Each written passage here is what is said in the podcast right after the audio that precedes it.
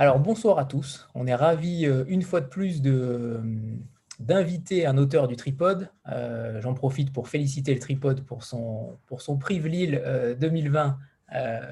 ça a été un plaisir de vous avoir pendant, pendant un an. merci à vous hein, d'avoir voté pour nous. Euh, donc c'est un plaisir une fois de plus euh, de recevoir un auteur du tripode et aujourd'hui c'est donc David Gesselson euh, qui, donc, qui, a, donc écrit Lettres non écrites, c'est le cas de le dire.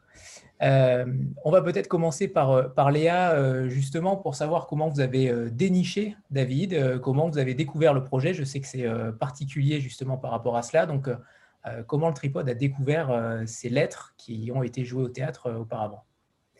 Ça, je pense que David pourra aussi en parler plus que moi, parce que c'est quelqu'un qui lui a recommandé d'envoyer le, manuscrit euh, au tripode, mais il, le dira juste après. Mais en fait, c'était pendant le confinement qu'on a reçu le manuscrit. Frédéric nous l'a donné à lire et on l'a tous lu euh, très rapidement. Et il y avait quelqu'un du tripode qui, était là avant, qui euh, avait déjà vu Dorine et d'autres spectacles de David, et qui a tout de suite dit, mais c'est un, manuscrit de David Geselson, j'adore, il faut absolument qu'on le fasse. Et en fait, c'était le dernier livre sur, lequel il allait travailler en édito, puisqu'après il partait. Et en plus pendant le confinement, donc ça nous a fait un petit peu un lien aussi à ce moment-là. Donc c'est comme ça un peu que le, projet est né. Mais du coup, David, si tu veux parler de, de ta rencontre avec le tripod. Yes. Bah bon, bonsoir à tous. Euh, en fait, ce qui s'est passé, c'est que ça, faisait un, petit bout de temps que je cherchais à, à faire que ces lettres non écrites deviennent un livre. J'en avais à peu près 200 des lettres. Et euh, un an avant, j'avais euh, rencontré une autre maison d'édition avec qui ça s'était pas du tout euh, bien passé. mais je, leur dois quand même à ces gens de m'avoir proposé de faire, d'écrire des petites, des, petites introductions, de travailler autour des lettres. Et puis, ah ben non, je peux pas, je sais Eva, mais du coup, je, je, vais pas être sympa, c'est des gens très bien et je suis sûr qu'ils vont faire des trucs super après, mais du coup, euh, voilà, ça arrive quoi. Euh, mais du coup, j'avais, travaillé un manuscrit, j'avais fait une sélection de lettres. J'avais fait un premier travail, et puis pendant le confinement, quelques temps avant le confinement, en fait, euh, je m'étais dit, allez, il faut quand même que je m'y recolle. Et juste avant le confinement, on était en train de jouer un spectacle que j'ai écrit et mis en scène qui s'appelle Le silence et la peur, autour de la vie de Nina Simone et de l'histoire afro-américaine, qu'on jouait euh, au théâtre des quartiers d'Ivry, et on était censé jouer au théâtre de la Bastille après, euh, qui est un théâtre avec lequel on est très lié. Et Sophie Joubert, euh, qui est journaliste et notamment journaliste à l'Humanité, et Nicolas Truong, qui à l'époque était responsable des pages Idées du Monde et qui maintenant euh, est grand reporter, sont des gens avec qui j'étais en contact. On avait déjà fait des, choses autour des lettres ensemble euh, dans le cadre de la Nuit du Monde Festival. C'était la nuit, de l'amour. Et, donc Sophie et Nicolas viennent et je leur dis Oh là là, je, suis toujours en train de chercher un éditeur pour les lettres non écrites. Et Sophie me dit, mais tu te souviens pas, l'année dernière, je t'avais donné le mail de Frédéric Martin au tripode. Est-ce que tu lui as écrit? Et je lui dis, mais non, j'ose pas. Euh, il me dit, mais, t'es con, vas-y, ose, envoie-lui ton manuscrit. Je suis sûr que c'est pour lui. Et donc, euh, j'avais envoyé déjà, avant Frédéric, j'avais envoyé à, d'autres maisons d'édition, mais un peu sans aucune recommandation et puis sans vraiment de projet. C'était un peu c'était pas très c'était pas très malin comment comme j'avais fait ça. Et j'ai envoyé le manuscrit j'ai retravaillé j'ai envoyé le manuscrit à, Frédéric recommandé par euh, par Sophie et Frédéric m'a répondu huit jours après en me disant on fait le livre voilà. Et ça c'était le, 25 mars c'est-à-dire vraiment du Frédéric tout craché ça voilà, et du coup, euh, c'était une merveille totale, moi j'ai halluciné. Euh, et il m'a dit ça le lundi, le mercredi, le contrat a été signé, et voilà. Et, c'est parti comme ça. Donc c'était très simple, très évident, et très élégant dans la façon de faire euh, de Frédéric, et puis voilà, et c'est parti quoi. À, l'instant, vous aviez dit, vous avez dit que vous aviez retravaillé une fois de plus le manuscrit. Est-ce que ça veut donc dire que les lettres ont été donc écrites une première fois, puis ensuite euh, retravaillées derrière? Quasiment pas. En fait, euh, quand je dis que j'ai retravaillé, c'est que j'ai beaucoup retravaillé la préface, l'intermède qui s'appelle lettre non écrite et la postface. Ça, j'ai. Alors, la postface, ça s'est même fait en. C'était très long, alors que le texte est très très court. Mais ça, mais ça, c'était après discussion avec Frédéric. Non, il y, a quelques, il y a quelques petites choses que je change dans les lettres. Et c'est aussi fort de, des représentations, parce que ces lettres, on les a jouées toutes euh, euh, dans les théâtres et qu'il y a des choses qui marchent moins bien. Euh, mais c'était des corrections assez mineures. mais tout d'un coup, passer à l'écrit, j'étais un peu plus exigeant, parce que quand on les joue, il y a parfois des choses qui, passent mieux ou dans l'oralité. L'oralité permet parfois de faire des choses qui ne fonctionnent pas à l'écrit. Mais c'est des toutes petites choses. Après, dans le livre, il y a, je dirais en particulier, une lettre ou deux euh, qui ont été écrites au début, que je n'écrivais pas en trois quarts d'heure, mais plutôt en une heure, une heure et demie. Notamment la première, par exemple, la lettre, pour Raquel. La plupart des lettres qui ont été écrites au théâtre de la Bastille, au début, je prenais plus de temps. J'ai mis du temps, j'ai mis plusieurs mois à réduire le temps d'écriture. Au début, c'était une heure et demie, puis une heure, et puis à la fin, 45 minutes. Et après, parfois, c'était même plus court. Mais, Alors pour ceux qui n'ont pas encore lu le livre, euh, c'est intéressant de, comprendre euh, comment ont été, euh, elles ont été jouées, les lettres, mais il faut savoir quand même que la lettre que vous écriviez était lue le soir même au théâtre. donc, voilà, certains ne sont pas forcément au courant de, ce processus-là. J'aimerais bien qu'on y revienne, parce que c'est quand même extrêmement fort d'écrire une lettre en si peu de temps. Et de la jouer le soir au théâtre. Le principe, c'était ça, effectivement. C'était que je proposais aux spectatrices et aux spectateurs qui le voulaient d'écrire pour eux la lettre qu'ils auraient toujours voulu écrire sans avoir jamais réussi à le faire. Et on faisait un entretien qui durait 35 minutes, euh, donc dans des théâtres un peu partout en France.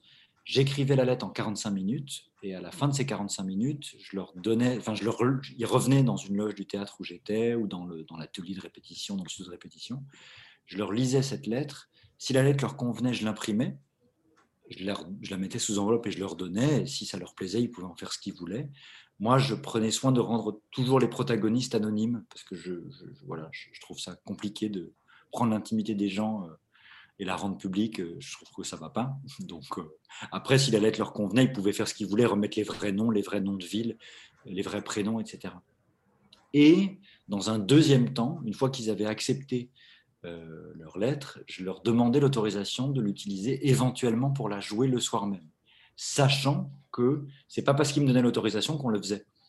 Parce que j'en écrivais cinq dans la journée et parfois, euh, dans l'équilibre de la soirée, ça n'allait pas de lire toutes les lettres du jour. Donc parfois, on en prenait une euh, ou deux, et puis certaines des lettres ont pu être lues plus tard au cours d'autres représentations. Ça, c'est arrivé souvent. Il y a, eu, il y a un, taux d'acceptation. Il y a un taux d'acceptation au niveau des, spectateurs. Est-ce que vous aviez eu beaucoup de, refus euh, des gens qui ne souhaitaient pas? D'accord. Très peu. il y a eu une dizaine de personnes sur 200 qui ne voulaient pas. Et, parfois, il y a des gens qui m'ont dit oui. Il y a beaucoup de gens qui m'ont dit oui, dont je n'ai pas lu la lettre. Euh, parce que le, le but, l'objectif pour moi réel, au tout début, j'avais vraiment besoin des lettres pour pouvoir les lire, parce qu'il y a quatre ans, bah, j'avais une vingtaine de lettres, et pour pouvoir faire un spectacle, il m'en fallait, fallait quand même pas mal. Mais assez rapidement, c'est monté, j'en avais 40, 50, 60, et du coup, j'avais plus besoin, j'avais ce qu'il fallait en quelque sorte. J'avais, on savait qu'on avait une dizaine de lettres qui marchaient, donc j'aurais pu d'ailleurs euh, ne plus les lire, voire faire le, faire le spectacle sans continuer à écrire, mais je trouve ça complètement idiot parce que l'ADN du projet, c'était d'avoir un rapport direct avec des gens et de retranscrire ce que des gens me racontaient dans la journée dans un théâtre pour le redonner euh, au public. Donc ça, je l'ai maintenu. Et ce que je disais aux gens, c'est que ce qui comptait pour moi, c'est qu'ils aient une lettre à la fin, pas qu'elle soit jouée. Euh, alors parfois, écrite. écrite, qu'elle soit écrite. Ce qui comptait, c'est qu'elle existe. Euh... Au final, c'est un retour euh, aux sources avec ce livre-là. Absolument, absolument. Sandra? Oui, bonsoir tout le monde. Bonsoir Léa et David. Euh, euh, justement, vous disiez que ben, enfin, le, excusez-moi, la genèse, hein, c'était le spectacle, euh, et vous parliez de la proximité justement avec, avec les gens pour lesquels vous avez écrit cette lettre. mais finalement, de publier ces lettres, est-ce que c'était votre votre intention euh, d'aller euh, euh, vers finalement un public qui n'était pas destiné à ces lettres et qui n'était pas non plus le point de départ de ces lettres? Parce que finalement, pourquoi être passé à, un livre? C'est aussi ma question. Est-ce que c'était pour ça? Est-ce que c'était pour cette proximité que vous n'aviez pas eu finalement possibilité de d'étendre pendant les spectacles? Voilà, finalement, pourquoi, pourquoi les publier? Pour moi, c'était un peu essentiel. C'est venu au fil du temps. Hein. Euh, au départ, je, pensais que c'était surtout un projet de théâtre et qu'elle n'avait pas de valeur littéraire en soi. Et puis, à force, euh, je ne me suis pas dit que j'étais devenu un génie de la littérature, mais je me suis rendu compte qu'il y avait quand même, il y avait quand même quelque chose d'autre que la représentation, quelque chose d'autre que la performance. Et, pour moi, comme auteur de théâtre, c'était assez inédit de d'avoir cette, masse, cette collecte en fait de récits, d'histoires. Et je me suis aperçu au fil du temps que ça composait quelque chose de très puissant sur euh, la société dans laquelle on est. Ça, donnait comme une sorte de radiographie. Et puis, et puis j'ai fini par prendre confiance dans le fait que, ouais, elles avaient peut-être, elles avaient probablement pas euh, une valeur extraordinaire, mais qu'elles avaient quand même une valeur littéraire. Et en m'en rendant compte, je les travaillais, je les écrivais, j'étais de plus en plus précautionneux aussi dans la façon de les écrire. Et, je me suis dit que une chose à laquelle je tiens, j'ai commencé ce projet euh, grâce ou à cause de la lettre AD d'André Gortz, euh, que vous connaissez sans doute. Et, cette lettre AD, elle est, elle, est, extraordinairement puissante dans ce qu'elle révèle de ce que peut faire la, la littérature sur l'intimité. Je trouve comment est-ce qu'on a l'impression d'entendre la voix d'André Gortz qui parle à la femme qu'il aime, et comment est-ce qu'il nous bouleverse euh, à travers la forme épistolaire. Et du coup, j'ai eu envie d'essayer de retrouver cette puissance-là, de le refaire. Et j'avais confiance dans le fait que si les lettres étaient bien écrites, si les histoires étaient fortes, c'était possible. Que en fait, euh, dans un livre, lire des, lettres peut, ouvrir un imaginaire énorme. On n'a pas euh, forcément besoin de déployer une histoire euh, très longue pour avoir une puissance émotionnelle, même si c'est merveilleux de le faire. Ce que je veux dire, c'est que je me suis dit que c'était possible. Et, à partir du moment où je me suis dit que c'était possible, j'avais vraiment très envie que ça existe, effectivement, pour toucher un public qui ne soit pas un public de théâtre, euh, ou qui soit un public qui se dise Ah merde, dans les théâtres, il peut se passer ça, pas mal. Et si on y allait plus, euh, c'était une manière aussi de donner de la, de, la, de la valeur, de la puissance, de la visibilité à ce qui se passe dans les théâtres publics euh, parce qu'on peut faire ça, on peut le faire dans des théâtres publics, on ne peut pas le faire dans un théâtre privé, ça n'existe pas. c'est très compliqué, disons qu'en termes économiquement, c'est n'est pas très valable. Quoi. Ça ne fait pas gagner d'argent à qui que ce soit. Continue Sandra, tu, as relevé la main. Oui, c'était juste pour rebondir justement sur ce que vous disiez à l'instant là, euh, euh, parce que finalement au théâtre, vous avez une réaction directe euh, du public et de, ceux pour lesquels vous avez écrit, mais euh, par euh, la publication d'un livre, vous n'allez pas avoir ce retour direct. Est-ce que vous attendez en fait que, que des gens vous disent que ça les a touchés, comme on a pu le faire à la sortie d'un théâtre, par exemple, auprès de vous? Via le livre, vous voulez dire? Ça peut manquer finalement. Enfin, ça peut vous manquer. Non, parce que ça, je on l'a beaucoup. Non, parce que pour le coup, ce qui se passe dans les théâtres, c'est que des retours, on en a énormément. Euh, pour le coup, j'en ai systématiquement à chaque entretien, après chaque lecture de lettres, il y a une vraie rencontre qui se passe avec la personne qui vient, et donc le retour, il est immédiat, le, lien, il est, tout de suite, en fait. Euh, dans, les journées d'écriture, les rencontres sont toutes très, riches, euh, et après, quand on les joue, bah, on a un retour public très direct aussi.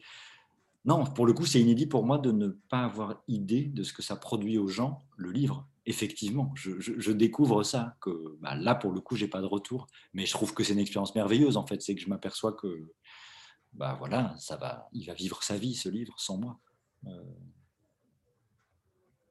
David, vous êtes, vous êtes comédien, auteur, metteur en scène. Est-ce que vous considérez que c'est un, tout ou au contraire, vous avez une, préférence pour euh, l'une de ces branches-là? Et est-ce que ça va, ce livre-là va vous pousser aussi à peut-être aller euh, un peu plus loin par rapport euh, à la littérature ou aux écrits?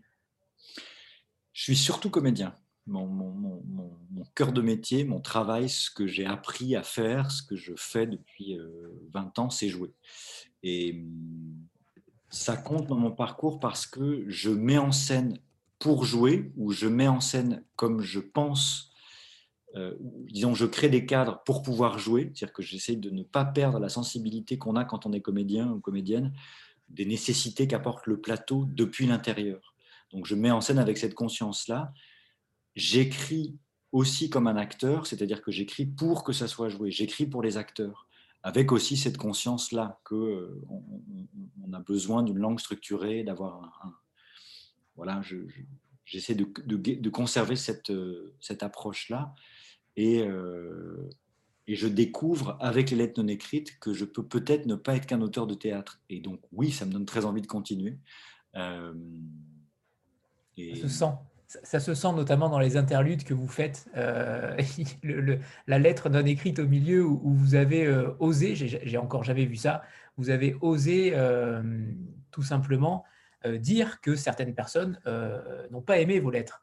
Euh, et ça, je trouve ça admirable euh, d'avoir cette modestie-là et de le mettre au cœur du livre.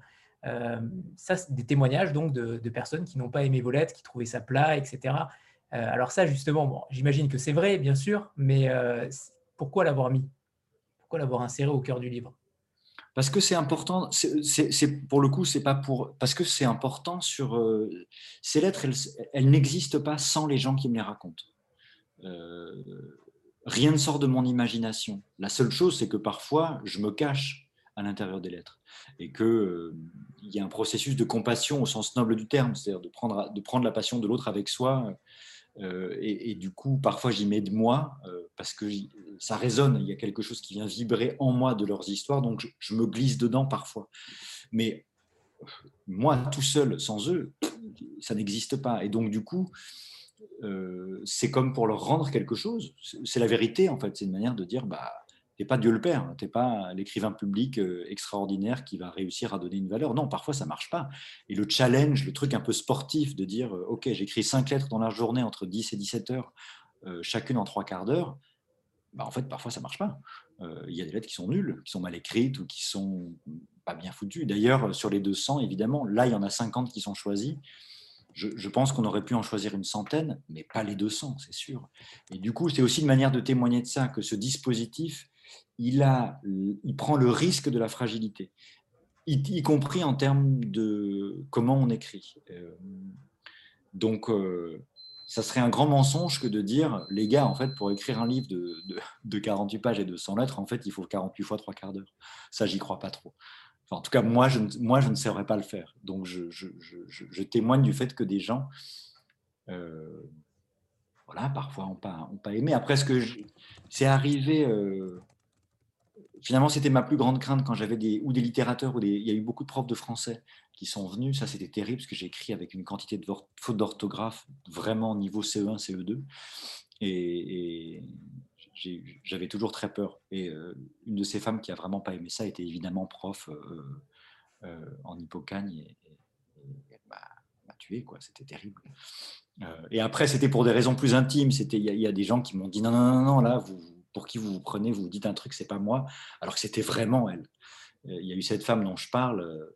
C'était un vrai truc parce qu'elle se rendait pas compte de ce qu'elle racontait. Et tant mieux, elle n'avait pas cette conscience-là.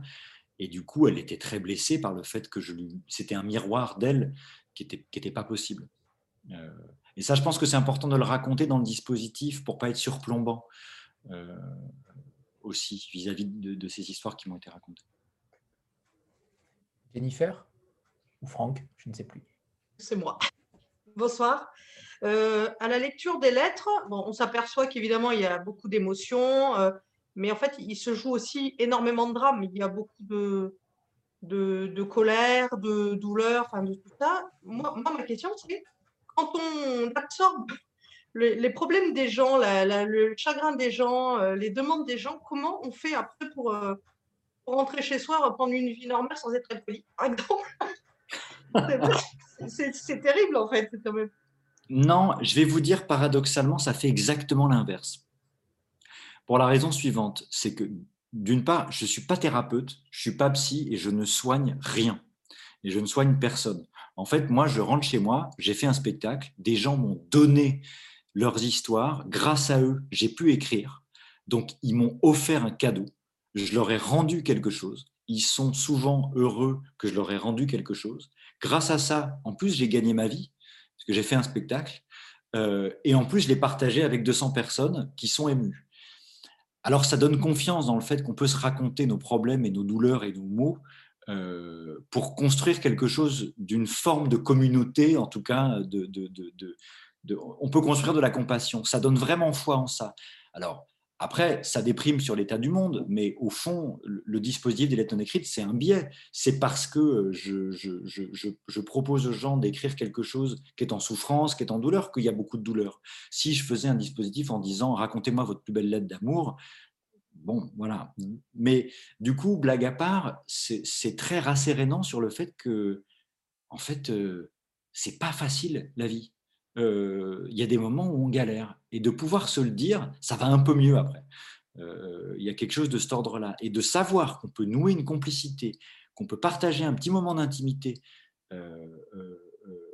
dans un lieu un peu à l'abri des bruits du monde, comme le dit Vitesse, et que ça permet, ça ne soigne pas, je pense que les gens ne se soignent pas en, en une lettre non écrite, ça, ça donne juste l'espoir qu'on peut être entendu quelque part. Et d'être celui qui écoute, bah, ça investit d'une joie très forte. Quoi. Après, je ne vous dis pas, il y, a des, choses d'une hyper-violence dans ces histoires euh, qui ne rendent pas heureux, qui sont désespérantes, qui sont extrêmement violentes. Mais bien sûr, il y a eu des moments terribles. Euh, il y a eu des choses, et la plus terrible, c'est peut-être que j'ai pas pu écrire. Euh, euh, mais globalement, euh, ça rassure sur le fait que si on se parle, alors on peut construire quelque chose. ça donne plus envie de continuer à s'entendre que de se dire oh là là, s'il va pas bien, il va pas bien, je, vais rester à la maison et je vais me, je vais, ouais, je vais regarder, je vais voir ce qui se passe sur Instagram et, et peut-être écouter BFM pour voir s'il y a d'autres trucs. Non, je, préfère rencontrer des gens qui me disent Oh là là, ça va pas, on peut, on peut faire quelque chose ensemble, euh, qu'est-ce qu'on peut en faire? euh, Vous n'allez pas me soigner, mais on peut discuter. Ça, moi, ça me rend plutôt heureux sur l'état de l'humanité. Muriel? Bonsoir. Euh, alors déjà, je, voulais vous dire qu'il y a quelques années, j'avais eu le plaisir de vous voir dans En route Cadiche au Nouveau Théâtre de Montreuil et que j'avais passé une excellente euh, soirée et que j'espère pouvoir euh, assister au théâtre aux lettres non écrites. Et je voulais vous demander si vous aviez une lettre qui avait votre préférence. Est-ce qu'il y en a une que vous avez jouée plus que d'autres ou, plusieurs? Enfin, Est-ce qu'il y en a une ou un top 3 Il y en a plusieurs on a quelques tubes, qui, on a quelques hits qui marchent en représentation et on n'est on est pas très honnête, on les remet souvent. Alors lesquels? Il y en a plein. Euh, il y a la lettre à Bao, par exemple, qu'on lit beaucoup. Il y, a, il y a la première lettre, la lettre de Raquel à son enfant à venir, qu'on a lu beaucoup. Il y a la lettre de Corinne à Marc, euh, qui dit qu'elle a posé cette lettre sur la tombe, qu'on lit beaucoup. Il y a la lettre d'Alexandre à Magali mais peut-être il y a des gens qui n'ont pas lu le livre, alors ça ne vous parlera pas forcément à tous et à toutes, mais. Euh, ah alors justement, pas de transition parfaite, on va pouvoir en lire une. Si vous voulez, avec plaisir. Voilà. Vous voulez une lettre courte ou une lettre longue? Vu qu'on a dit qu'on en lisait une toutes les 20 minutes, une lettre plutôt courte pour commencer. Allez. Alors, je vais vous lire. Euh, on va commencer par un truc. Euh, pas trop triste quand même. Euh, je, je, cherche, j'ai le, j'ai le. Hop.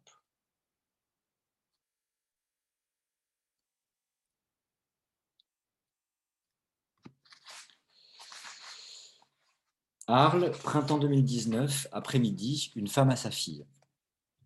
Ma chérie, j'ai assez peur de t'écrire, mais je le fais malgré tout. Je sais pas bien faire ce genre de truc.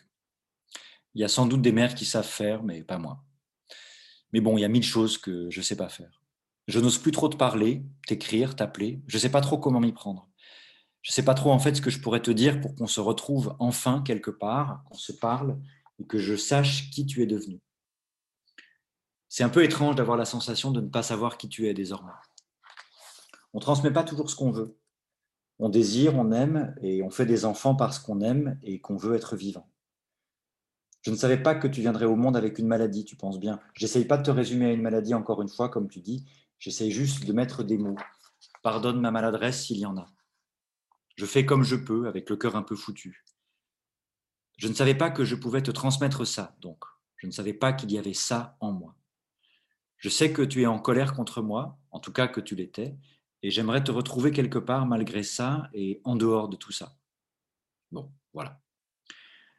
Je t'ai préparé un questionnaire à choix multiples, si tu as envie de me répondre. Et sinon, euh, pas de problème. A. Est-ce que tu dirais que tu es heureuse? 1. Pas du tout. 2. Un peu. 3. Moyennement. 4. Si ça te fait plaisir, on peut dire que oui. 5. Non. B. Est-ce que tu veux bien venir dîner avec moi à Arles et boire du champagne pour nos retrouvailles? 1. Pas du tout. 2. Un peu. 3. Moyennement. 4. Si ça te fait plaisir, on peut dire que oui. 5. Non. C. Est-ce que tu sais que je t'aime? 1. Pas du tout. 2. Un peu. 3. Moyennement. 4. Si ça te fait plaisir, on peut dire que oui. 5. Non. Là, si tu as répondu 1. Pas du tout, va directement à la fin de cette lettre sans répondre à la question suivante. D. Est-ce que tu as une idée du nombre de moments dans une journée où je pense à toi? 1. Pas du tout. 2. Un peu. 3. Moyennement. 4. Si ça te fait plaisir, on peut dire que oui, mais je m'en fous. 5. Non. Je voudrais voir tes yeux et te dire que je t'aime. Je t'aime. Maman. Merci. Merci David. Euh, quel est le degré d'information qu'on vous a donné. Euh, l'individu euh, arrive. Euh, quel est le degré d'information? Est-ce que l'individu va véritablement, donc le potentiel expéditeur de la lettre, est-ce qu'il est qu'il vous raconte tout en détail? Quelle est la part imaginée que vous allez donner véritablement Sur quel degré de détail vous avez accès? C'est très très variable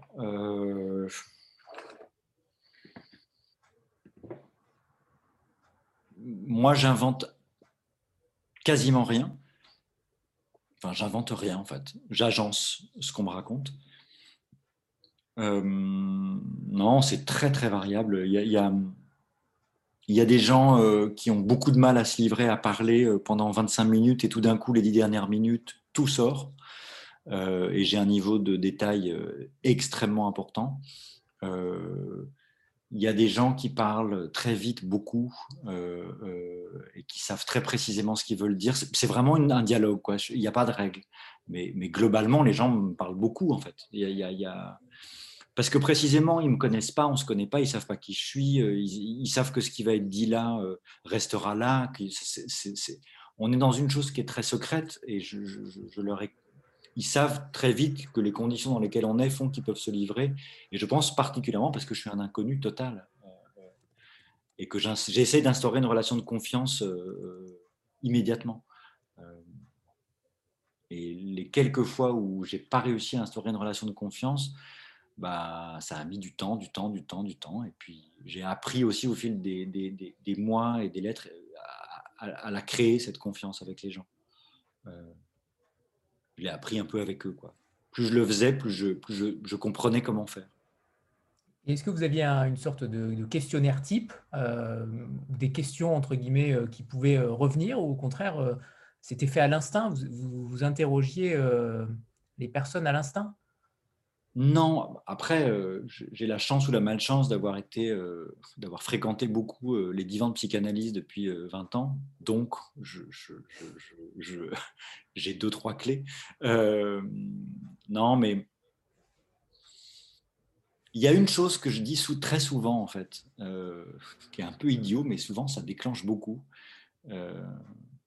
je dis cette chose un peu abscon aux gens. Je leur dis souvent si la réalité n'existait pas, et qu'il n'y avait aucune conséquence euh, à ce que vous dites, qu'est-ce que vous lui diriez à cette personne à qui vous voulez dire quelque chose?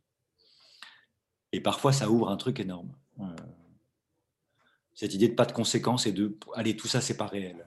Tiens, allons-y. Et si, et si on était en train de vivre un truc un peu onirique là Qu'est-ce que si je disais tout, si, si, je me désinhibais complètement parce que de toute façon il n'y a pas de conséquences et que on n'est pas dans le monde réel, on est dans un théâtre, de toute façon, ça, ça, ça m'arrive souvent de le proposer aux gens comme. je leur dis souvent ça. Mais à part ça, non, il n'y a pas de. Il n'y a pas de. Il faut avoir une confiance énorme en vous. il, faut avoir une, il, faut, il faut avoir une confiance énorme en vous en vous livrant, euh, euh, en vous livrant parfois des secrets. Peut-être que des choses ont été dites pour la première fois de leur vie. J'imagine que ça a pu être possible. C'est, ça a été le cas, oui. Ouais, ouais. Oui, oui. Après, je, crois vraiment que je, m'évertue de manière sincère et non pas euh, pour faire de la manipulation à essayer de me mettre à la place euh, de la personne qui me parle, euh, pas pour prendre sa place, mais j'essaie de, de, de, comprendre ce qui peut résonner pour moi là-dedans. Euh, c'est là où je pense que le travail d'analyse aussi aide, c'est d'essayer de se rendre disponible sur comment on peut être percuté par l'autre. et, et, quand ça vient résonner, bah, en fait, il y a une compassion spontanée qui vient. C'est-à-dire que c'est pas pour dire ah mais moi aussi je l'ai vécu, je te comprends, c'est la même chose. Mais c'est pour dire enfin, c'est d'ouvrir en soi la possibilité de rencontrer l'autre euh, et, de voir ce qui peut résonner. Et quand ça résonne, quand l'autre voit que ça résonne en soi, alors euh, il se dit ok, je peux, je peux lui parler en fait. Il me comprend. je, je, il va pas m'utiliser euh, parce qu'il y a quelque chose qui saisit.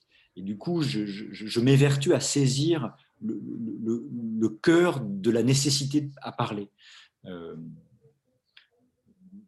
parce que ça me plaît parce que j'ai foi en ça. En fait, j'ai foi que, en fait, que c'est pas facile de parler et qu'il faut aller, il faut aller à la fois montrer à l'autre qu'on cherche le, ce qu'il a à dire, mais il faut pas forcer la parole. Si on force la parole, ça s'arrête instantanément. Euh, et donc, c'est un délicat équilibre entre montrer qu'on cherche, mais qu'on laisse la possibilité que ça ne soit pas dit. Voilà. Donc c'est je pense que des analystes en parleraient beaucoup mieux que moi, mais je ne fais pas un travail de psychanalyste. Mais, mais, mais c'est un équilibre comme ça. Euh. Eva? Oui, bonsoir à tous. Alors, contrairement à plusieurs personnes qui sont là ce soir, moi, je n'ai pas encore lu le livre, donc je n'ai peut-être pas forcément euh, toutes les informations euh, sur, euh, sur le déroulé, comment ça se passe. Et je voulais rebondir sur la question sur le, guide d'entretien, et, vous disiez que, en fait, vous vouliez que les personnes se mettent à parler comme s'il n'y avait pas de conséquences. Mais justement, comment vous les prenez en compte, ces, conséquences? Vous anonymisez, par exemple, euh, le contenu de la lettre? Donc ça, c'était ma première question. Et la deuxième, c'était, est-ce que justement, est-ce que vous savez s'il y a eu des conséquences à ces lettres? Est-ce que les gens pour qui vous les avez euh, écrites mais finalement euh, s'en sont emparés, les ont transmises? Ou est-ce qu'il y a des gens qui euh, euh, les ont vues au théâtre ou même là récemment les ont vues publiées, se sont reconnus enfin, Est-ce que vous avez eu des, retours là-dessus? Et, je rebondis, je rebondis pardon, David, sur, sur celle de Jeanne Courreau, qui, cette femme qui est donc harcelée depuis trois ans par son mari, euh, et qui s'adresse au procureur de la République, qui lui écrit une lettre au procureur de la République pour, euh, de manière un peu sarcastique, en lui disant euh, tout simplement merci, non merci pour la sanction que vous avez infligée à mon mari, six mois de stage. donc celle-là aussi, est-ce que justement, j'ai cherché sur Internet cette Jeanne Corot, je, pense que c'est le véritable nom, mais sans certitude, mais non, je me trompe, tant pour moi. Mais, mais, en tout cas, ça rejoint aussi la question d'Eva qu'est-elle devenue euh, Est-ce que vous avez des contacts aussi avec, euh, avec ces personnes-là euh, après les lettres? Alors, pour commencer, pour résoudre la question des conséquences, tous les noms sont changés. aucune personne dans ce livre ne s'appelle comme il s'appelle dans la vraie vie.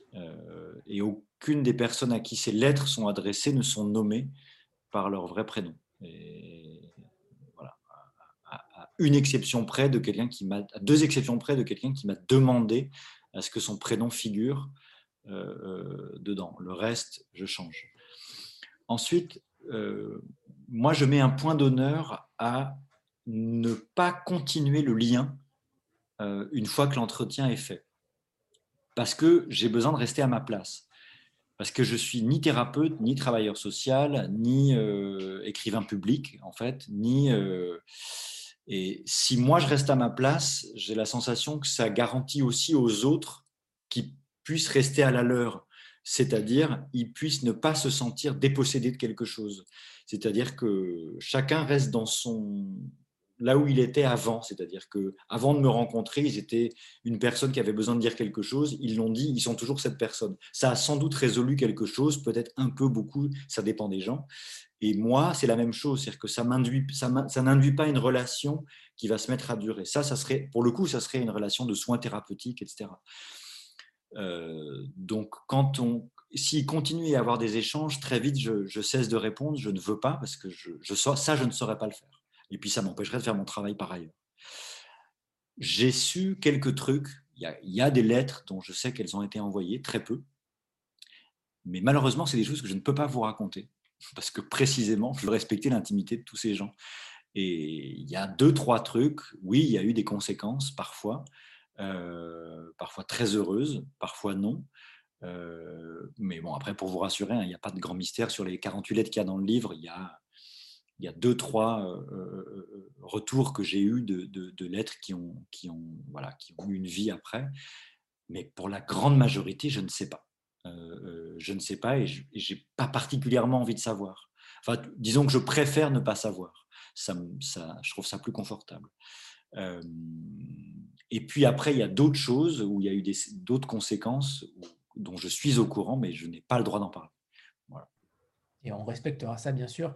Euh, par rapport à ça, euh, justement, est-ce que euh, véritablement vous, vous auriez très bien pu être considéré comme une sorte de lanceur d'alerte par rapport à certaines situations? Est-ce que donc là vous aviez dit que véritablement vous ne vouliez pas aller plus loin, mais est-ce que cet impact-là n'a pas aussi à un moment donné arrivé à faire ressurgir des émotions, des, des souvenirs euh, sur certaines personnes, vu que vous avez du talent pour le faire, puisqu'il euh, y a quand même beaucoup de lettres, euh, beaucoup de personnes vous ont fait confiance.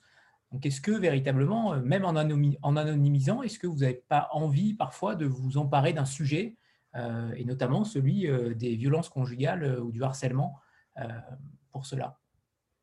Est-ce que ça ne vous démange pas en fait? Oui, est-ce que ça vous démange? Oui. Est-ce que ça vous a pas démangé à un moment donné? Je les mets dans des lettres.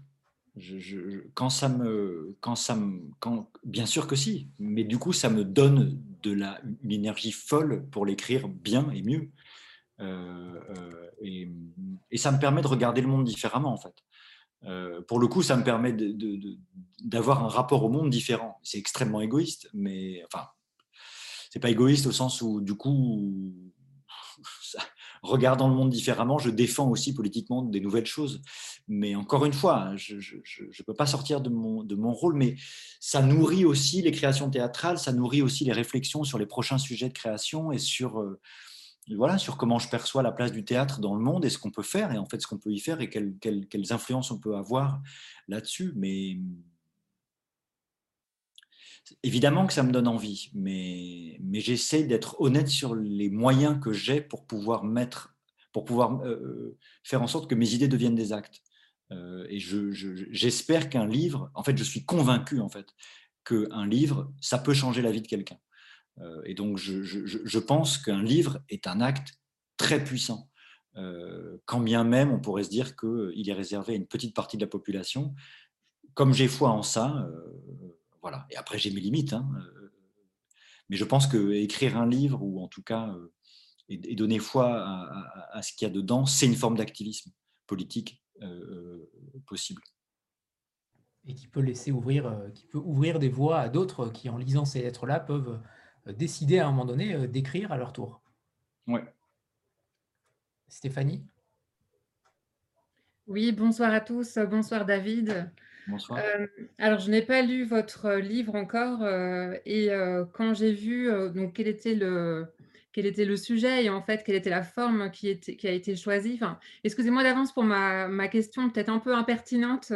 c'est pas du tout le but de vous mettre mal à l'aise, mais je me suis posé la question quand j'ai vu que c'était de cette façon que vous aviez écrit les lettres, de savoir où est-ce qu'était la, la, démarche littéraire, poétique et créative parce qu'en fait, des lettres, euh, bah, plus ou moins tout le monde en, a écrit, peut-être pas tout le monde, mais beaucoup de gens en ont déjà écrit. Euh, les collégiens, par exemple, euh, ils, en, ils, en, écrivent souvent, c'est un exercice d'écriture qui est assez répandu. je ne veux pas du tout vous offenser quand je dis ça, mais du coup... Pas du tout, pas du tout. mais vous, quand vous avez choisi de faire comme ça, à quel moment vous vous êtes dit que vous sortiez en fait de, de quelque chose d'assez prosaïque de la vie des gens pour atteindre à une forme d'universalité ou en tout cas quelque chose qui, qui tiendrait davantage de la démarche littéraire en tout cas Je me le suis jamais dit et je considère que c'est aux gens qui le lisent de le dire ou non. Parce que je pense que si je me mettais à me dire ouais, je vais faire de la littérature, je vais toucher à l'universel, bah ça serait vraiment pas très bien. Euh, donc j'ai écrit des lettres. Il y a des gens qui se sont dit tiens c'est un livre et peut-être d'autres se diront que c'est de la littérature, mais c'est pas à moi de le dire. Euh, moi, je, peut-être que ce livre m'a permis de me dire que j'étais auteur, en tout cas euh, que je commençais un chemin d'auteur, pas plus. Ensuite, l'autre chose pour vous répondre, je considère qu'il y a une transformation esthétique du réel. Et est-ce que ça fait littérature? Je n'en sais rien.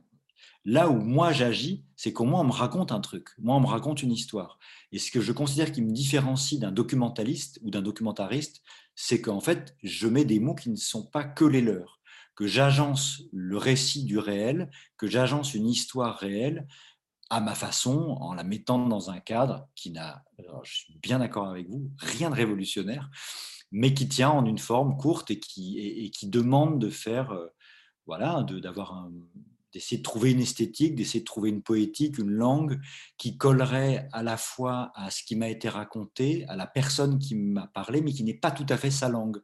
Et donc, en fait, j'ai découvert en le faisant que je, il y avait une langue, il y avait une, manière de retranscrire leur façon de parler qui, n'est ni euh, du Novarina, euh, ni du Flaubert et ni du Emmanuel Carrère, mais qui est quelque chose euh, voilà, qui j'espère existe, mais je ne prétends pas faire euh, autre chose que ça, c'est-à-dire euh, essayer de donner une transformation esthétique à des récits réels et de ne pas simplement coller à la réalité pour dire que j'ai foi dans ça, que j'ai foi que l'art peut faire ça en fait.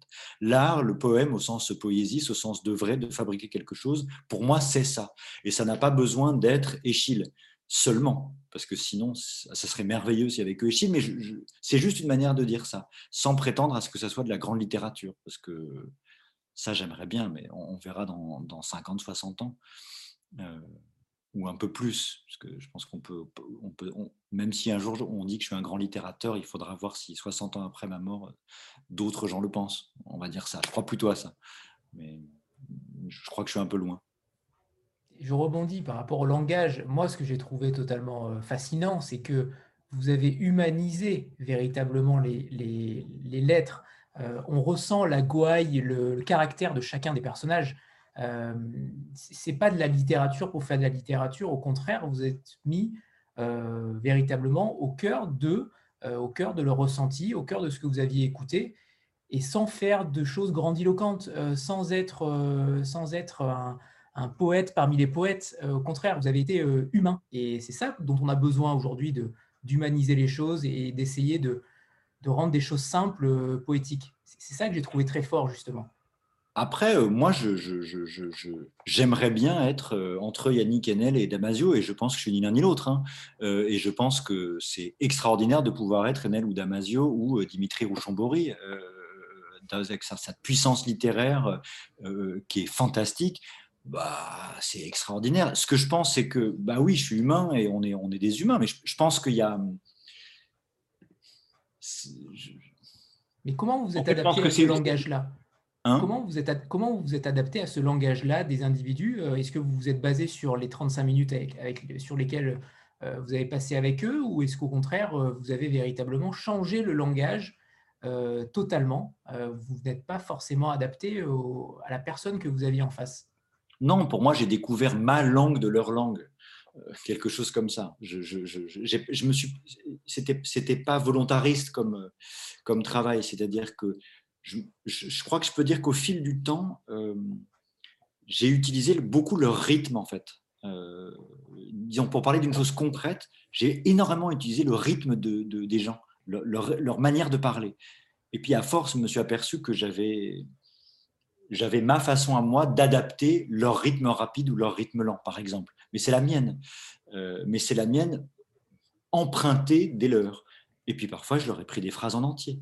Il y a des lettres où j'avais pas grand-chose à faire parce qu'ils parlaient comme on pourrait écrire. ça, c'est arrivé parfois. Mais c'est difficile de le, conscientiser parce qu'il n'y a pas de système. Euh, ce qui est système, c'est euh, le travail de la compassion, on va dire.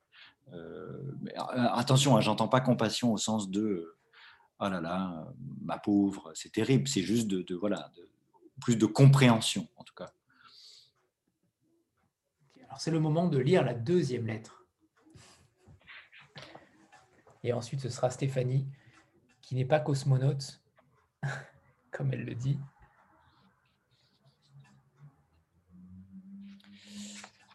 Paris, hiver 2019, matin, Feng à sa mère. Maman, j'ai 35 ans. Je ne connais rien de toi, à peine ton nom. Wang Xiaolian. Quand je suis allé à la préfecture, on a tapé ton nom sur les écrans. Mais il y avait tant de Wang Xiaolian qu'on m'a dit que c'était impossible. Impossible de trouver votre mère sans adresse, madame. Il y a trop de Wang Xiaolian à Ginchen. Mais si j'avais ton adresse, je ne te rechercherais plus. Je t'aurais trouvé depuis longtemps déjà. C'est absurde. Je t'écris depuis Paris, où j'ai fui tout ça, et où j'ai maintenant mes propres enfants. Ils sont deux. Ma chère maman, tu me manques. Voilà 35 ans que nous ne nous sommes pas vus, et je ne sais pas si tu te souviens de moi. J'ai su que tu étais mariée à un autre homme, à Ginchen, J'étais ta seule fille. Et tu sais comme moi qu'il ne vaut mieux pas être une fille dans notre empire. La vieille tradition chinoise ne nous aime pas. Tu es parti et j'ai passé sept années dans la montagne. C'était froid, mais pas si mal. Je croyais que j'avais ma famille. Et puis j'ai compris que je n'étais la fille d'aucune mère ici, ni la sœur d'aucun frère. Et j'ai compris qu'on m'avait envoyé ici après ton départ. Je t'ai cherché, mais j'étais trop petite pour te trouver. Et puis un jour, papa a trouvé une nouvelle femme. Il est venu me rechercher. Nous sommes descendus en ville et les coups ont démarré. Une année, frappé par la nouvelle mère, sans répit. Une année de coups à se souvenir chaque matin que la vieille tradition chinoise ne nous aime pas, maman. Et il faut croire que nouvelle mère haïsse les filles dont elles n'ont pas voulu. Je t'ai cherché, mais j'étais trop petite. Alors j'ai oublié, et puis je suis partie. J'ai deux enfants maintenant. Ce matin, je les regardais, endormis dans leur lit d'hiver, et je les trouvais incroyablement beaux. Et je me suis demandé ce que tu avais ressenti le jour où tu m'avais regardé pour la première fois. Et je me suis dit qu'il fallait que je te trouve enfin. J'ai 35 ans et mon cœur est vide de toi. Je ne sais pas comment te retrouver, parce que les Wang Xiaolian sont trop nombreuses sur les écrans de Ginchen. Mais je vis à Paris désormais c'est une petite ville en France où tu pourras me retrouver facilement si tu me cherches. Je m'appelle Feng Chin, je suis ta fille et je suis là. Tu me manques, je suis vide de toi. Feng. Merci David. Ce qui, est fou dans, la, majorité des lettres, euh, c'est qu'il y a cette... Euh, vous avez réussi à créer une sorte de distance avec le personnage en même temps. Euh, où euh, véritablement euh, il n'y a pas de personnes exaltées, de personnes, excepté quelques-unes, mais qui sont en colère ou, qui, livrent leurs sentiments de manière totalement parfois indécente. Ce n'est pas le cas à chaque fois. il y a un petit ton humoristique, un ton sarcastique, de l'ironie. Il y a toujours quelque chose qui vient prendre de la distance par rapport à cela. Et ça, c'est véritablement votre, votre travail. mais par rapport à ce travail d'écriture-là, qui est donc extrêmement court, puisque, on le rappelle, c'est 45 minutes. Euh, comment travaillez-vous? Est-ce que vous avez eu une formation? Comment vous avez réussi à, en 45 minutes à, écrire une lettre euh, en prenant toutes les informations que vous aviez euh, juste avant récupérées? Non, non, je n'ai pas eu de formation. Non, non, non, il faudrait peut-être. Mais non, encore une fois, comme je vous disais, au début, c'était plus long. Au début, c'était une heure et demie, et puis une heure vingt, puis une heure dix, puis une heure. Et après, je me suis aperçu que c'est comme un. Ouais. c'est comme un muscle, quoi. Au bout d'un moment, on trouve des ressorts, on trouve des, on trouve. C'est plus dans l'écoute que dans l'écriture. On trouve des, on trouve les, les, les, les, les choses qui vont essentialiser le récit, qui vont permettre d'aller très vite, très fort au cœur, au cœur de la question qui est soulevée par la personne. Euh, mais non, c'est à force. Je ne peux pas dire là. C'est vraiment. Je pense que c'est. Et puis c'est aussi très excitant comme challenge de se dire. Euh, après, ce, en quoi je crois très fort, c'est que souvent, des lettres hyper importantes, on les écrit pas parce qu'en fait, on a trop le temps. Et en fait, quand on a trop le temps, du coup, on se vautre soi-même dans son problème. Et du coup, on y revient, puis on arrête, puis on recommence, puis on arrête, puis au bout du deuxième jour, on a comme vidé quelque chose. On a comme vidé la nécessité de le faire, parce que ça y est, c'est écrit ou c'est à moitié écrit. Puis le lendemain, on y retourne, et puis on se dit, non, mais ça va, ça fait 5 ans, ça fait 8 ans, ça fait 15 ans, c'est plus la peine. Et puis on y retourne le lendemain, et puis on se dit, mais pourquoi est-ce que j'ai besoin de refaire ce truc-là? J'arrête. Puis de toute façon, j'écris comme un pied, je ne suis pas capable de le faire. Et quand on se dit, OK, c'est maintenant, c'est tout de suite, j'ai trois quarts d'heure, il faut absolument que je le fasse, ça préserve la nécessité, en fait. Donc au fond, c'est presque une aide d'avoir pas le temps. Euh, euh, parce que du coup, ça oblige à, tenir le fil de la nécessité. Il y a un truc comme ça. donc moi, je me mets dans cette position-là, c'est-à-dire que je prends la nécessité avec moi des gens qui me l'ont raconté et j'essaie de la tenir et de le faire. Euh, euh, je, crois que ça, c'est vraiment.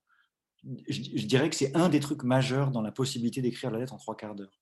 Et d'ailleurs, euh, souvent, celle que j'ai réussi le mieux à écrire, c'est celle où j'ai pas, où j'ai pas, où j'ai eu en fait peu de temps et il y avait une urgence. enfin, pas toutes, non, j'exagère un petit peu, mais il y a un certain nombre de lettres où, la nécessité était tellement puissante chez la personne que ça a été comme un passage de relais et je me suis dit, allez, il faut foncer là-dedans et y aller tout de suite. Et je pense que si j'avais eu deux heures, j'aurais, j'aurais, trop pensé. Par contre, ça, je ne l'ai pas fait et, et, c'est peut-être quelque chose que j'aurais dû développer, c'est de répondre à cette nécessité très vite et puis s'accorder beaucoup de temps de retravail. Mais le dispositif n'était pas celui-là. Euh, que je proposais. Il me semblait que ça, c'était autre chose. Ça, ça aurait été faire un roman des lettres non écrites, peut-être.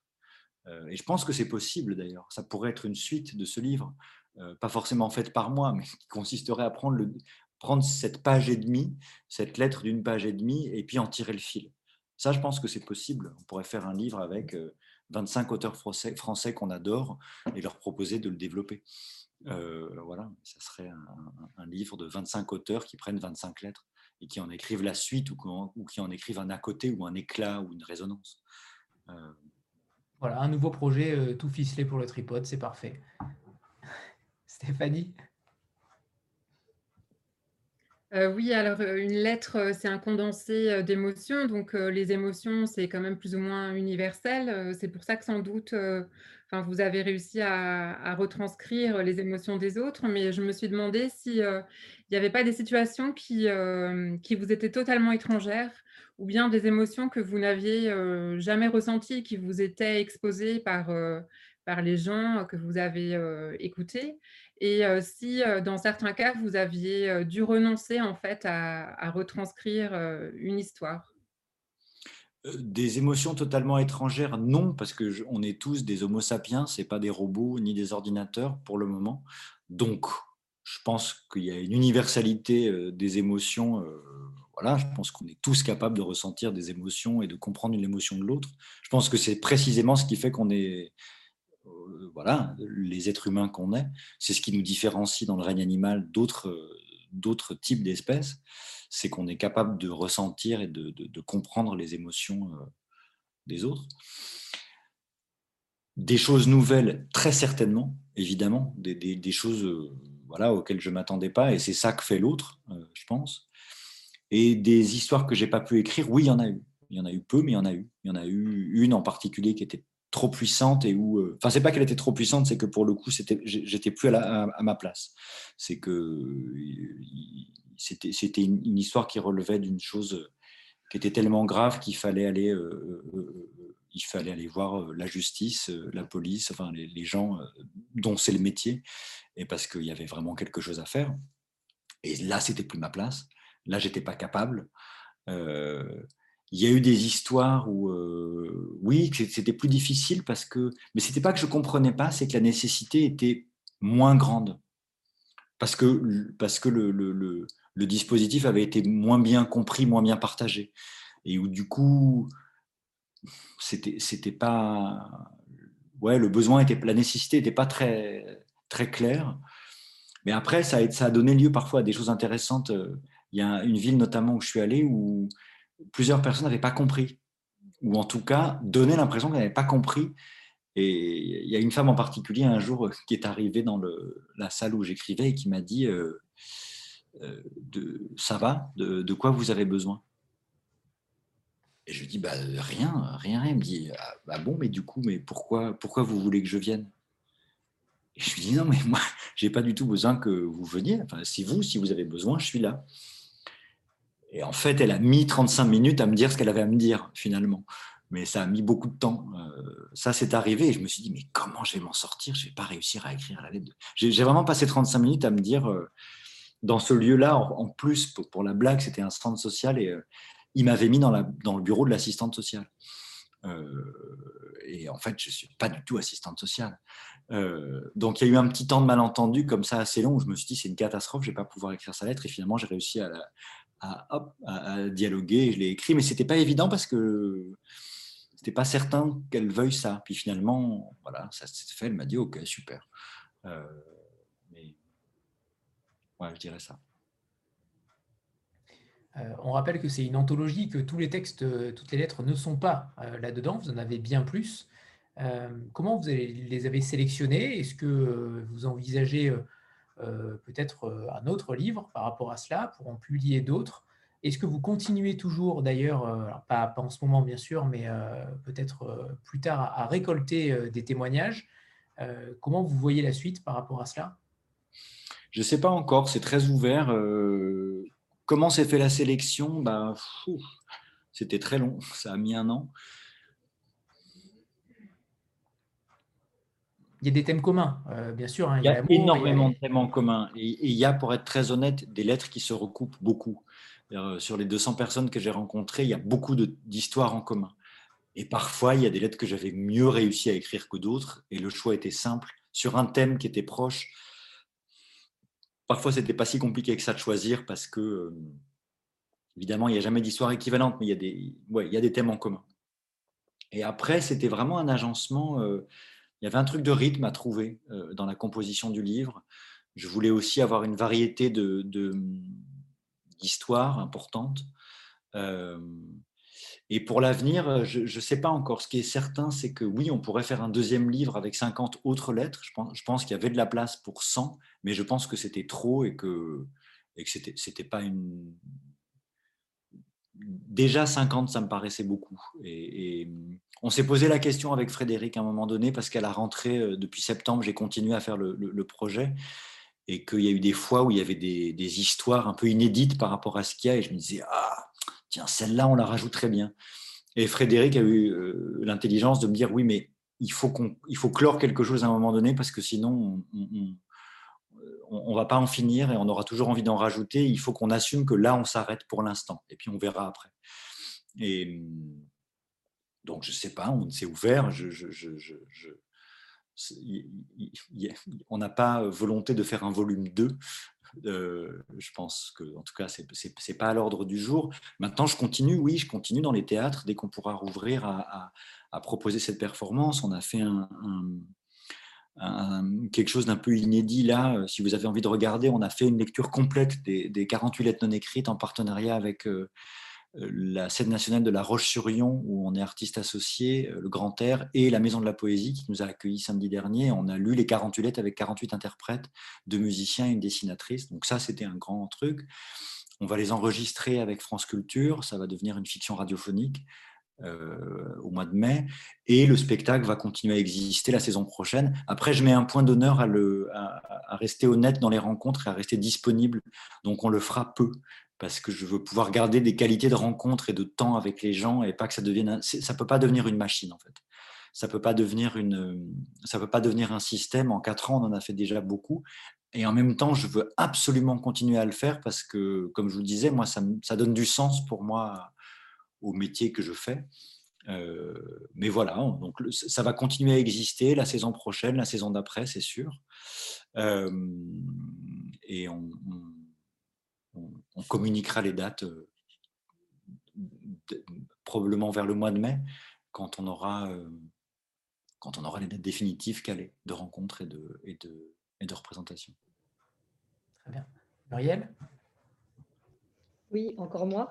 je voulais savoir si du coup ça, nourrissait d'autres projets d'écriture théâtrale. Est-ce que, est que vous allez vous en inspirer pour d'autres choses? Est-ce que vous avez d'autres projets et lesquels? Ça irrigue, depuis, depuis quatre ans, ça irrigue en fait tous les projets. C'est-à-dire qu'il y a nécessairement des histoires et des choses que j'ai rencontrées qui ont un peu infiltré comme ça les autres spectacles, mais de manière assez indirecte, mais, mais quand même, ça a inspiré beaucoup de choses, notamment sur le silence et la peur. Après, pas, directement. Et oui, j'ai d'autres projets. Là, on, on, prépare un prochain spectacle, mais pour dans, pour dans deux ans, deux ans et demi mais on est au tout, tout, tout début, c'est trop tôt pour, euh, c'est trop tôt pour en parler. Joël?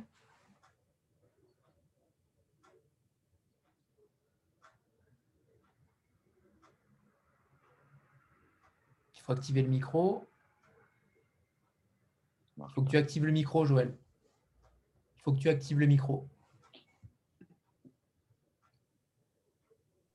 Voilà, c'est bon. C'est à toi. Non. Non, on ne t'entend pas. Essaye peut-être avec, le, avec les écouteurs. Je, rebondis euh, par rapport à vos influences euh, littéraires, euh, David. Est-ce que qu'est-ce que vous lisez? Qu'est-ce que est-ce que vous lisez J'imagine peut-être un peu de théâtre, mais de manière plus pas du tout, de manière plus classique. quelles sont vos influences, sont vos influences en littérature? Ah, c'est une question très difficile. c'est vraiment par période. Hmm. Je vais vous dire des choses en vrac, mais ah, j'aime beaucoup Yannick Enel. J'ai eu des moments quignards et puis plus.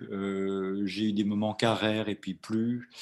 je suis totalement fasciné par Flaubert. enfin, totalement fasciné, en tout cas quand même, quoi. C'est quand même pas mal. Euh, j'ai eu une, période de Stoïevski, pas mal aussi, mais il y a longtemps. Euh, ces derniers temps, en fait, j'ai lu énormément d'essais. Euh, j'ai lu beaucoup plus d'essais que de littérature, en fait, depuis, depuis, depuis quatre ans, pour les spectacles que je fais.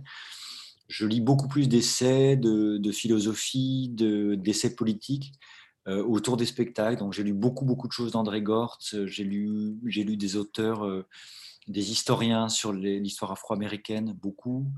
Mais pour le coup, ouais,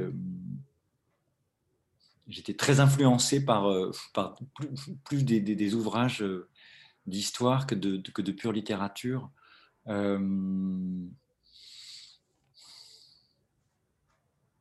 réfléchis pour pas vous dire de bêtises. et en ce moment, vous lisez quoi?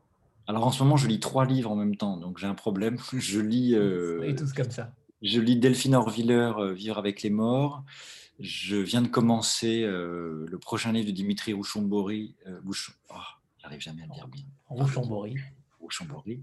Je lis un livre de Evelyne Heyer qui s'appelle L'Odyssée des gènes.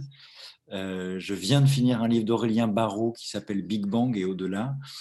Et je grappille des trucs de Philippe Descola par de la nature et culture. Voilà, ça c'est ma table de nuit là. En gros, il y a ça. C'est quand même très disparate, très C'est très très disparate. ouais. ouais, Ok. Et Joël, est-ce que ton micro marche Non, pas encore.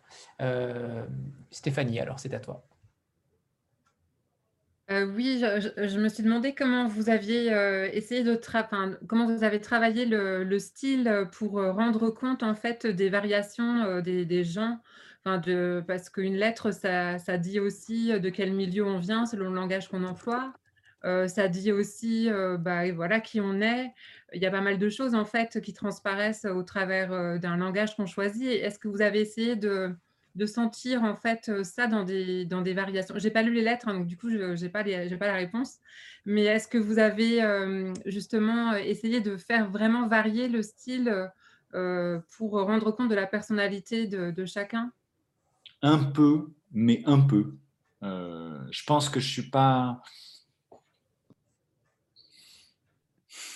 c'est difficile, pas tant que ça. Encore une fois, quand je dis que je parle des rythmes, c'est plus ça que des. Il y a des façons de parler, mais je, je c'est pas. Encore une fois, comme ça se fait en trois quarts d'heure, euh, je, ne le retravaille pas, donc j'essaie. C'est plus facile.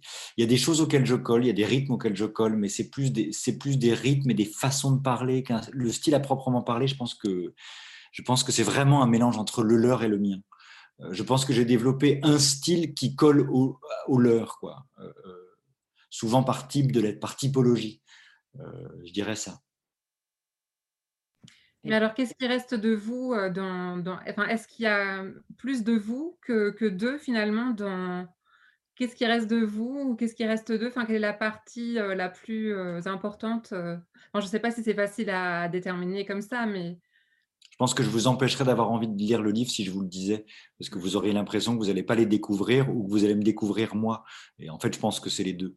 Euh, je blague, mais sans, blague, je pense que c'est vraiment un mélange des deux. C'est que moi, il y a beaucoup de moi, mais on s'en fout. Je pense que ce n'est pas très intéressant. Mais, mais il y a tous deux euh, dans ce moment où ils m'ont parlé. Donc, c'est vraiment une rencontre. C'est vraiment une rencontre entre nous. Euh, je, crois que les lettres, elles témoignent vraiment de ça. C'est la rencontre de, deux personnes à chaque fois. En fait, de trois ou quatre même. Mais, mais, ces, lettres sont les histoires de rencontres. Euh, moi, il y, aura il y a de moi dans la préface, dans l'intermède, dans la postface. Là, là c'est moi. Euh, mais enfin, c'est moi pour le livre, on va dire. C'est un des mois, parce que on, est, on, est, vraiment très nombreux. Joël, est-ce que ça remarche? Oui, petit problème de paramètres. C'est bon. Alors, euh, moi, j'ai beaucoup aimé euh, la couverture, donc euh, je me demandais bah, comment vous avez choisi cette illustration, ce qu'elle représentait pour vous? Alors, c'est Frédéric Martin qui me l'a proposé. et moi, je l'adore aussi. Bah, elle représente, elle est, très manifeste, elle est très claire. C'est une ligne qui, est, hop, qui a disparu, quoi, qui n'est pas là, qui tombe, qui est tombée, qui ne peut pas, qui peut pas s'écrire, mais elle est là. Donc il faut la remettre, peut-être, faut essayer. Pour moi, c'est vraiment très littéral, hein, mais il y, a, ça. Et...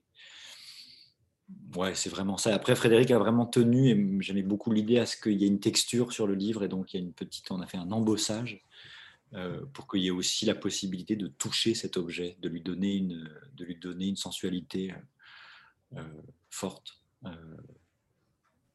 La sensualité est présente. En plus, c'est un tableau d'un artiste qui s'appelle Bridge.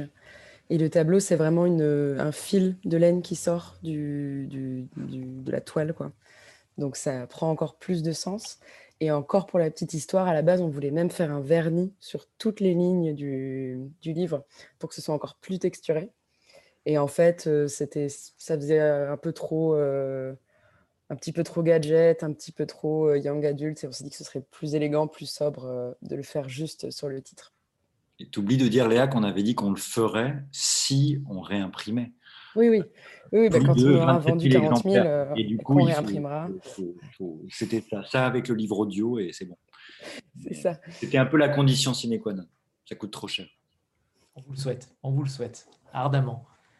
Euh, est-ce que vous avez eu envie de, réécrire ce que vous aviez fait en 45 minutes? Est-ce qu'à un moment donné, vous avez euh, voulu céder, entre guillemets, à, à ne pas saisir ce qu'il y avait sur l'instant et en vous disant je vais réécrire totalement, mais en même temps, ça va peut-être trahir le moment présent. Ça, ça, Doit ça a dû être très délicat, ça. C'est arrivé souvent. C'est arrivé où je me dis, ah, merde, là, je l'ai raté. Je l'ai raté et, et c'est, ça va pas. Ça va pas parce que ça méritait vraiment mieux. Quoi. Euh, donc, pour le coup, il y en a quelques-unes comme ça et du coup, je les ai retravaillées. Mais, mais, mais c'est arrivé. C'est arrivé que je, je, je, que pour le coup, je sois mauvais élève, que, que, que, je ne sois pas à la hauteur de ce qui m'avait été raconté. Quoi. Et il y en a quelques-unes où je l'ai refaite. La lettre de Béatrice, par exemple, à Enrique, cette femme colombienne de 81 ans qui, qui, qui, qui me raconte, la rencontre était extraordinaire, l'histoire était hyper longue. Et j'étais confus sur le début. Celle-là, je l'ai retravaillée. Pas grand-chose, mais j'ai réécrit tout le début, par exemple, parce que, parce que j'avais mal posé le, début de, de, son récit et du coup, on décrochait complètement et ça rendait la lettre moyenne. Je réécrivais la fin. Je, dois aussi beaucoup à Elios Noël et Laure Matisse, qui sont les, la comédienne et les comédiens qui m'accompagnent beaucoup sur les projets, qui sont tous les deux des grands lecteurs. Euh, et Elios en particulier, il, est hyper intraitable et il est toujours très. Il est toujours très. Euh, très précis sur ses retours et il y a des choses que j'ai recorrigées beaucoup grâce à Helios, euh, qui, m'empêche de me regarder écrire et qui me, qui dit enlève, enlève, enlève, enlève, enlève. Euh, ça, notamment les premières années, c'était très, présent. Est-ce que le titre d'ailleurs a été, euh, différent ou ça a été une évidence pour tout le monde au sein de la maison et pour vous? Est-ce qu'il y a eu débat sur le titre? Alors, il y a eu débat, mais je, me suis rappelé il n'y a pas très longtemps, en fait, que ce titre, c'est pas moi qui l'ai trouvé. Euh, ça m'est revenu, en fait, j'avais complètement oublié. Euh, c'est quand on a fait le projet avec Thiago euh, Rodriguez au Théâtre de la Bastille, en fait, on devait lister les projets qu'on faisait. Et Thiago a dit, bon, alors le truc des lettres bah, non écrites, on va l'appeler lettres non écrites. Super, c'est super. Et en fait, je me le suis approprié, ce truc. Cryptomnésie, ouais. et, on, et c'est devenu les lettres non écrites. Et j'avais vraiment oublié ce truc et ça m'est revenu il n'y a pas très longtemps. oui, oui, il y a eu débat parce que est-ce qu'on peut vendre un livre où il y a écrit, c'est pas écrit? Et on a discuté, on est très vite tombé d'accord avec Frédéric sur le fait que oui, bien sûr, c'est possible. et puis surtout, le projet avait déjà existé médiatiquement avant le livre euh, parce que ça avait existé comme spectacle. Donc, euh, moi, j'y tenais énormément euh, à ce que ça reste comme ça. D'une part, parce que, le projet de théâtre continuerait et qu'il fallait pas qu'on déconnecte le projet de théâtre de l'objet livre, que c'était fait, ensemble, c'était une continuité. Donc, c'était pas possible de changer le titre pour moi pour ça. Il en était, ça n'avait pas de sens. Et ouais, on a eu un débat qui a dû durer presque trois minutes avec Frédéric. Euh, quasi, peut-être trois minutes trente, quoi. Ce qui était vraiment très intense. Non, non, on était vite d'accord. Et un débat qui a duré plusieurs heures sur est-ce qu'on met un tiret entre nom et écrite, entre lettres et nom.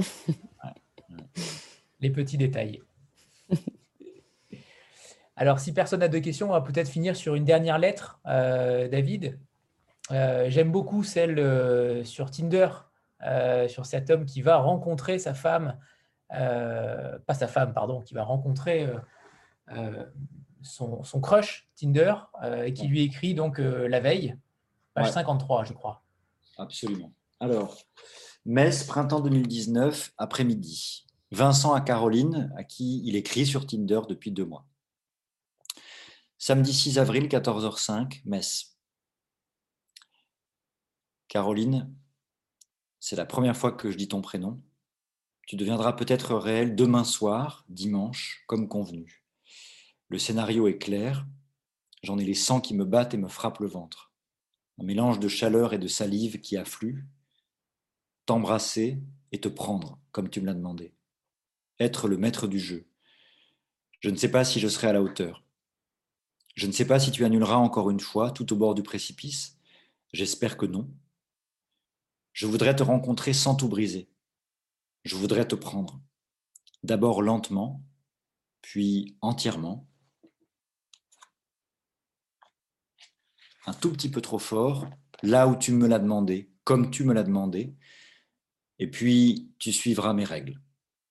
Je voudrais métamorphoser nos nuits en jours, nos jours en nuits, nos illusions en certitude. Tu existes. Être bien sûr que nous existons, toi et moi. Ce n'est pas moi qui t'écris cette lettre, mais tout y est de moi. Si tu veux comprendre, tu iras au théâtre mardi soir, à l'abbaye aux Dames, à Metz, à 19h30.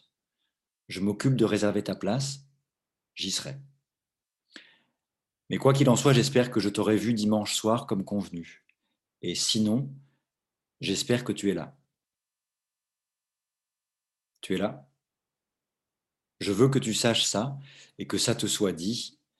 Ma vie est suspendue à nos mots depuis deux mois. Je voudrais t'aider à dépasser tes peurs et t'assouvir. Viens, qu'on s'achève. Vincent. Merci David. Donc comme vous le voyez, les lettres sont totalement différentes, les sujets sont totalement différents, et c'est ça qui est, euh, très intéressant. Euh, merci, merci à, tous les deux euh, de nous avoir consacré ce, moment. Évidemment, je vous conseille de lire Lettres non écrites, c'est un... C'est un ce n'est pas un oxymore, au contraire, c'est tout l'inverse. donc, merci infiniment à tous les deux. Et la photo, bien sûr, la photo, avant que j'oublie. Voilà, préparez-vous pour la photo. 3, 2, 1. Parfait, super.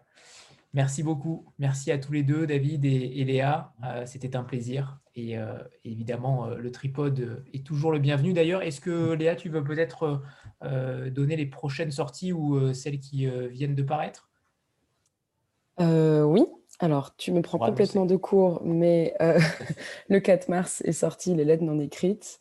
jeudi dernier, on a sorti le numéro que vous avez demandé n'est plus attribué, qui est un tout petit roman graphique qui se consomme comme un bonbon, avec que des, images peintes euh, avec des, de l'encre de Chine et des petites réflexions sur les années 60.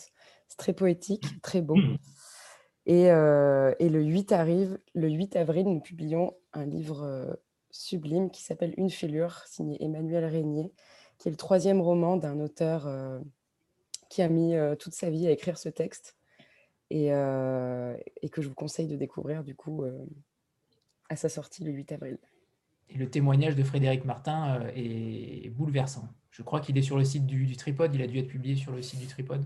Il est sur le site du Tripod et il est sur Facebook aussi. Qu'est-ce que la littérature? Parfait. Et évidemment, euh, le prochain de Dimitri Rouchambori, mais ce sera, pour, euh, le 20 ce sera pour plus tard. Merci à tous les deux. Merci infiniment. Merci beaucoup. Au revoir tout le monde. Merci, au revoir. Au revoir. Merci à tous. Bonne soirée, au revoir. Merci. Bonne soirée.